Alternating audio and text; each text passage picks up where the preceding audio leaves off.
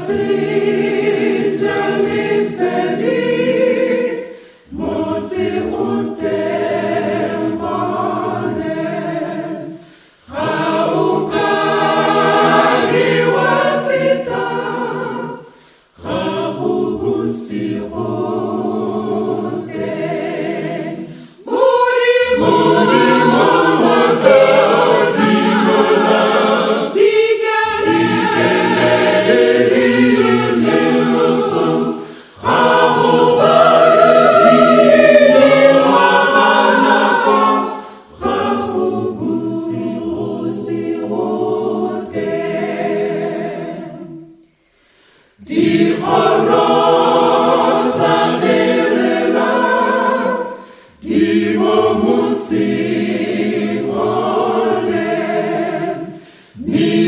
Welcome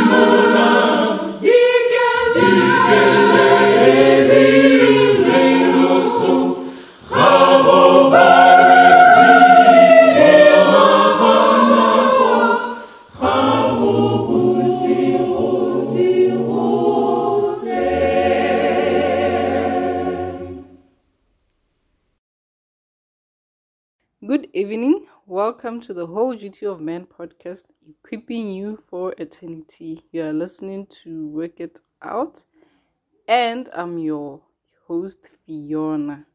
And I'm not alone, I am with my co host. Hello. Good evening to you, listeners and subscribers of um, the Whole Duty of Man. I'm Babuluki. That's my name, and Fiona is my what? Yes, I'm the wife, guys. Okay. Please introduce our guest speaker for tonight and the topic that he'll be presenting on. Well, we are still on this series of fundamentals of Christian faith. And um, the fundamental belief that we are dealing with is basically it's a combination of three. Um, it's the millennium, um, you know, um, and the new earth. What else? It's just two. Yes, it's just two. Yeah, looking at the millennium and, and the, the, new year. Yes. And where do we learn about the millennium? Um, it's basically from Revelation chapter 20, mm-hmm. mostly. That's where you see it. But um, the, the concepts of it are strewn all over the Old Testament, especially Isaiah and other and other prophets there. But that's what you see right there. And this presenter this evening is a Pure Light uh, mission student his name is um, Metembe Benedict Kumalo. So he's the one who will be taking us through this fundamental belief. All right. Um. So let us listen prayerfully, so that we may uh, understand why this particular topic is important to our faith as Christians. Be blessed. This is Work It Out with Fion. Greetings to you all. I hope you are doing well. I am Metembe Kumalo and I will be sharing on the millennium, the end of sin, and the new earth. What is a millennium? There are many ideas that have come up concerning the millennium. We all know it's a thousand years, but what is going to happen during the millennium and all? There are a lot of clashes within the Christian community. So I would like to look at what I believe is the most consistent uh, description of the millennium biblically. When we look at the book of Revelation, chapter 20, the words thousand years appear six times, and hence this is the chapter where we'll be dwelling to find clear picture of the millennium. When does the millennium begin? It begins after the second coming of Christ. We know that Christ comes, the earth is destroyed, not completely, the wicked die, and the righteous are taken to heaven with him. So, the millennium happens at the moment the righteous are taken to heaven. That is the beginning of the millennium. And the millennium is a thousand years. So, for a thousand years, there are events that occur within this millennium. Chapter 19 and chapter 20 of Revelation go hand in hand. When you read chapter 19 and verse 19 and 20, you see the destruction of the wicked. When you read Revelation chapter 20, uh, you get a picture of the destruction of the wicked towards the end of chapter 20. So these chapters go together. So it is at the second coming that the millennium begins. Revelation chapter 20, verse 5 and 6. This is what it says. But the rest of the dead lived not again until thousand years were finished. This is the first resurrection. Blessed and holy is he that hath part in the first resurrection. On such the second death hath no power, but they shall be priests of God and of Christ, and shall reign with him a thousand years.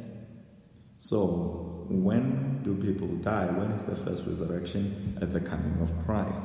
And the wicked die. And then it says they do not live until a thousand years is finished.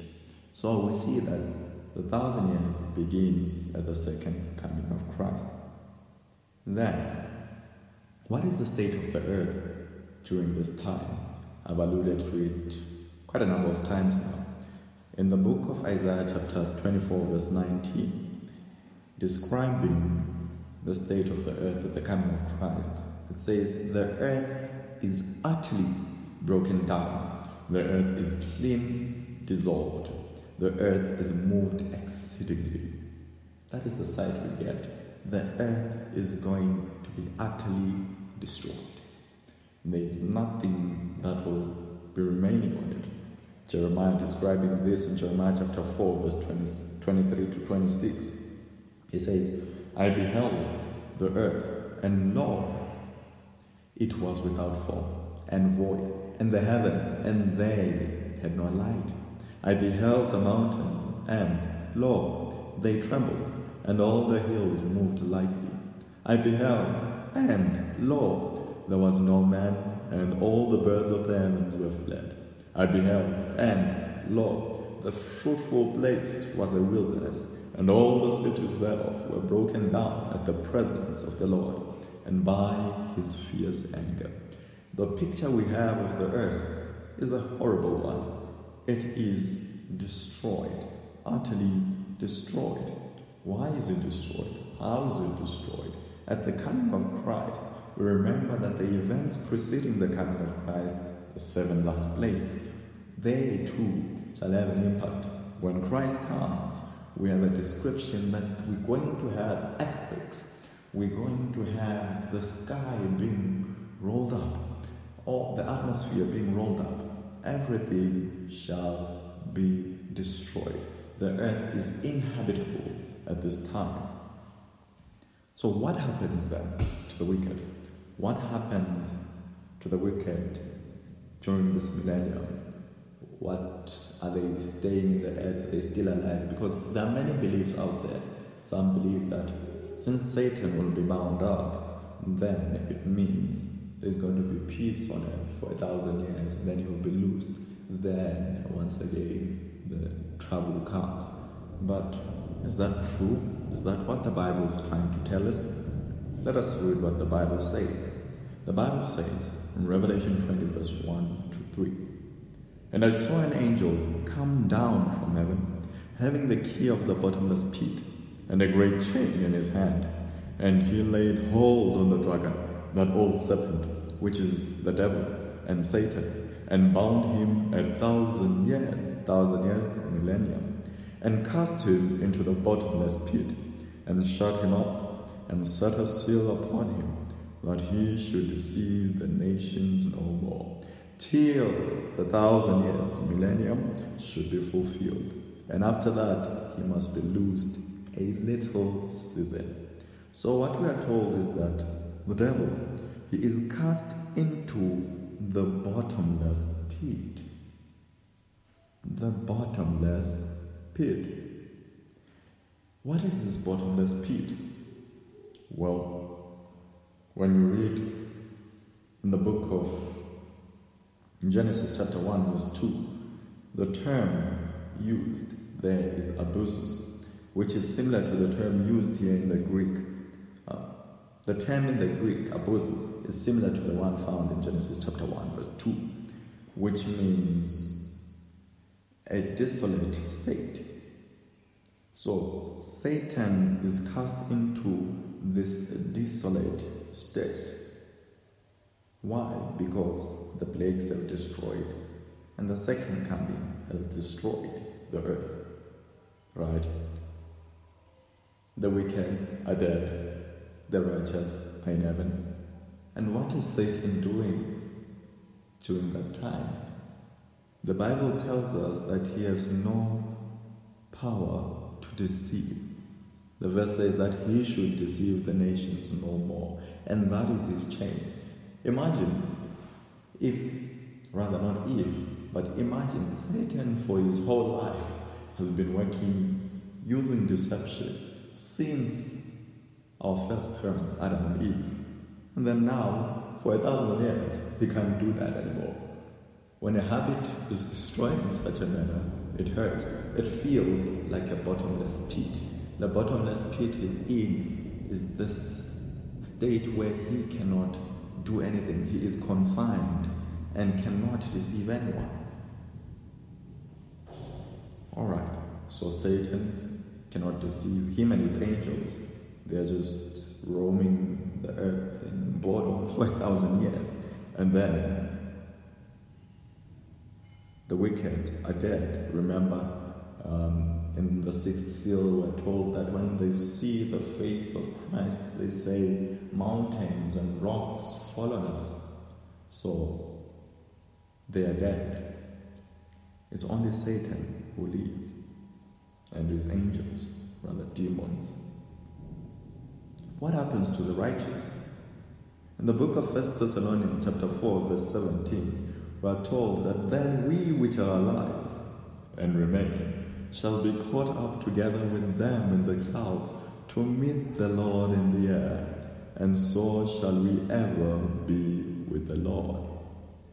So the righteous are taken, caught up together in the clouds to meet the Lord in the air, and so we shall be with the Lord. That is what the verse says. In John 14, verse 2 and 3, Christ makes a promise and says, In my Father's house are many mansions. If it were not so, I would have told you. I go to prepare a place for you. And if I go and prepare a place for you, I will come again and receive you unto myself, that where I am, there ye may be also. So the righteous have been taken to heaven.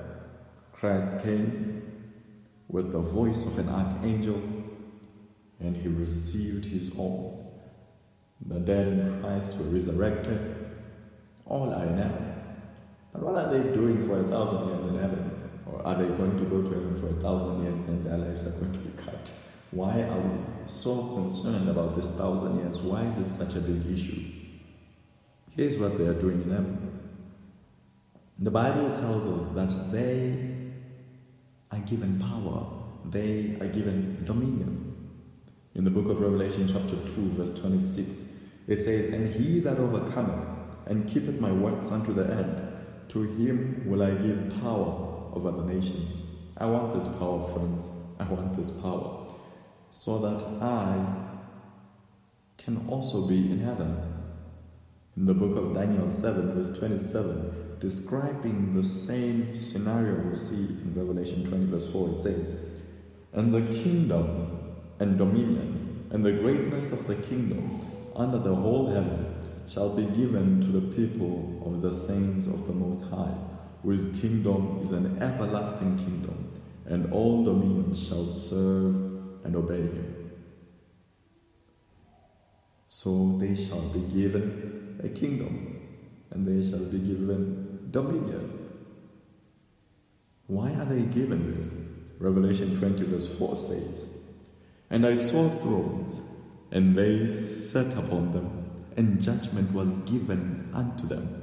And I saw the souls of them that were beheaded for the witness of Jesus, martyrs, and for the word of God, and which had not worshipped the beast, neither his image, neither had received his mark upon their foreheads or in their hands, and they lived and reigned with Christ a thousand years. So what happens? They are given thrones, and what happens?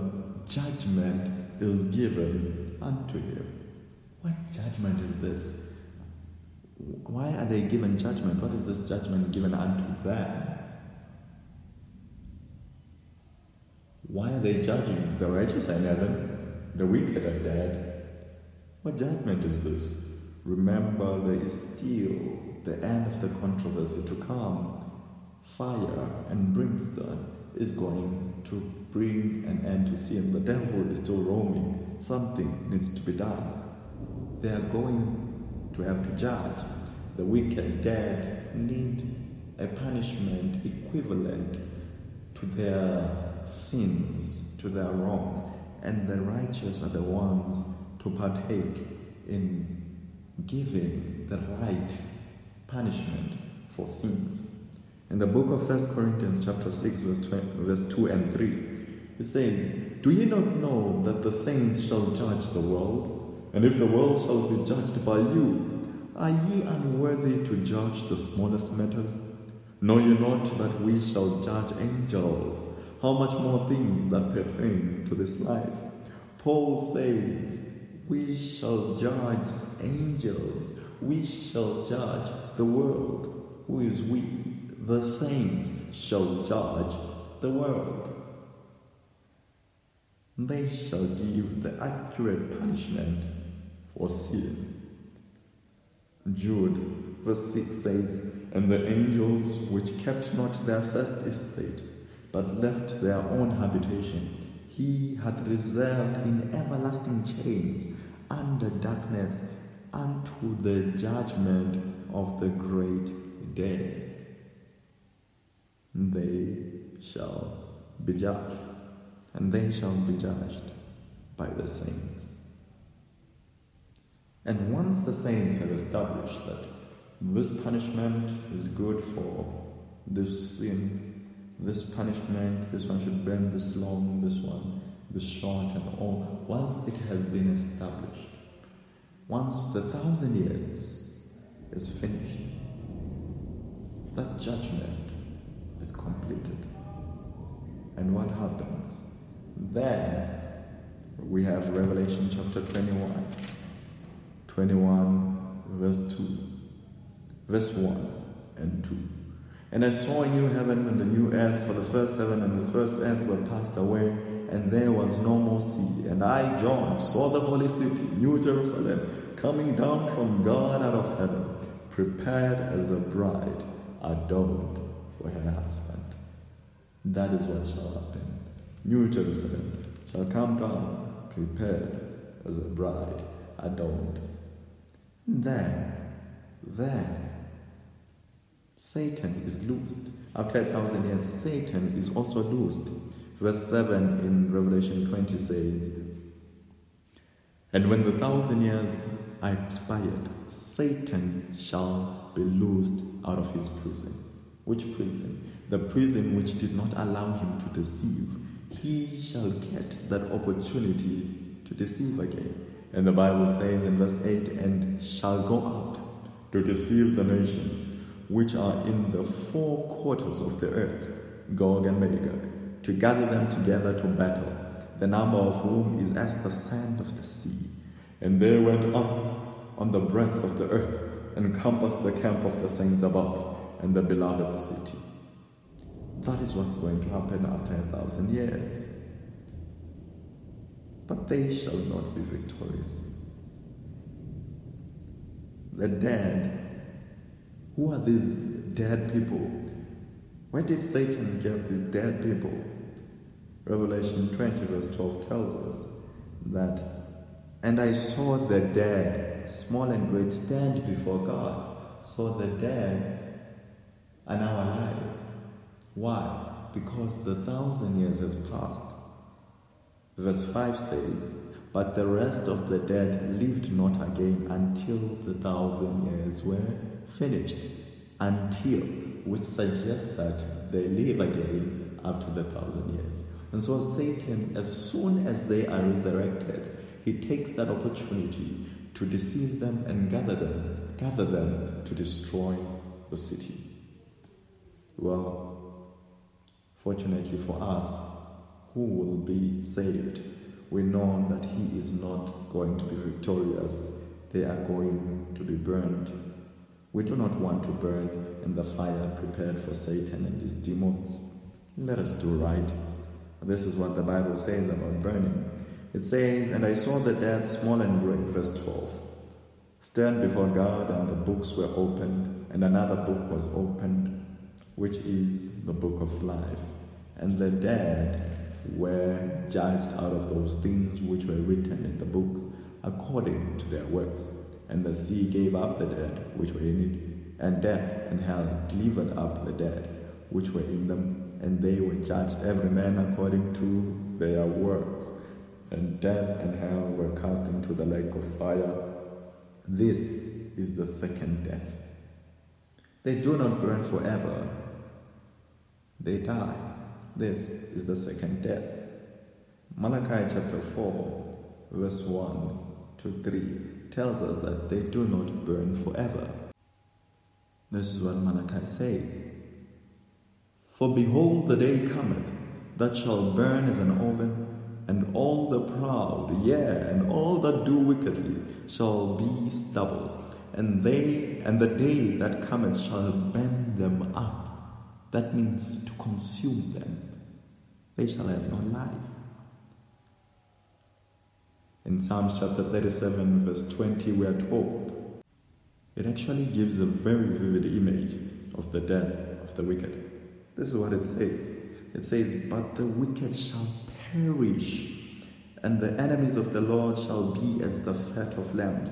They shall consume, into smoke shall they consume away. There is no eternal burning hell. Why would Christ say he will give us everlasting life, eternal life as a gift, if the wicked also get it. The wicked do not live forever, they perish. And we do not want to be part of the wicked, my friends. We do not want. Then what happens after they've burned? Yes, it will be a sorrowful event. Will be sad. But we are to be happy because this is the end of the great controversy. God has proven victor. The sinners and sin shall no more exist. They are gone for good. We live righteous, perfect, peaceful lives. We live in the new earth. New Jerusalem came down, remember, and it shall be placed on this earth, and we shall live forevermore. Genesis chapter 1 and 2. we have a perfect world. And in Revelation 21 and 22, we have a perfect world restored. And you want to be part of that city. This is what the Bible says, telling us about the city. Revelation 21, verse 1 says, And I saw a new heaven and a new earth, for the first heaven and the first earth were passed away, and there was no more sea. A new heaven and a new earth. The first is all gone. We are going to live in this new city, in this new earth. And Revelation 21, verse 2 mentions a city in the new earth, which shall come down from heaven, called New Jerusalem. The city is called New Jerusalem.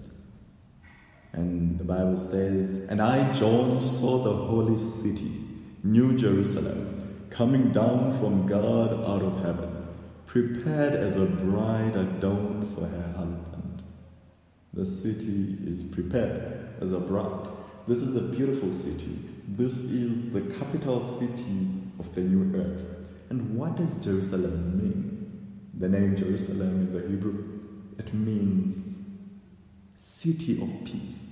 In this city, we shall have peace, genuine peace, because all is passed away. How will this city look like? How will this city look like? I'm going to read a couple of verses that describe this new earth, New Jerusalem, beautifully to me, without any additions, just the verses which stand out for me in the description of this new, new earth, new city. This is what the Bible says. Revelation 21, verse 11. Having the glory of God, and her light was like unto a stone most precious, even like a jasper stone, clear as crystal. Talking about Jerusalem. And then verse 23 to 24, it says, And the city had no need of the sun, neither of the moon to shine in it, for the glory of God did lighten it, and the Lamb is the light thereof. And the nations of them which are saved shall walk in the light of it, and the kings of the earth do bring their glory and order to it a beautiful description of the city.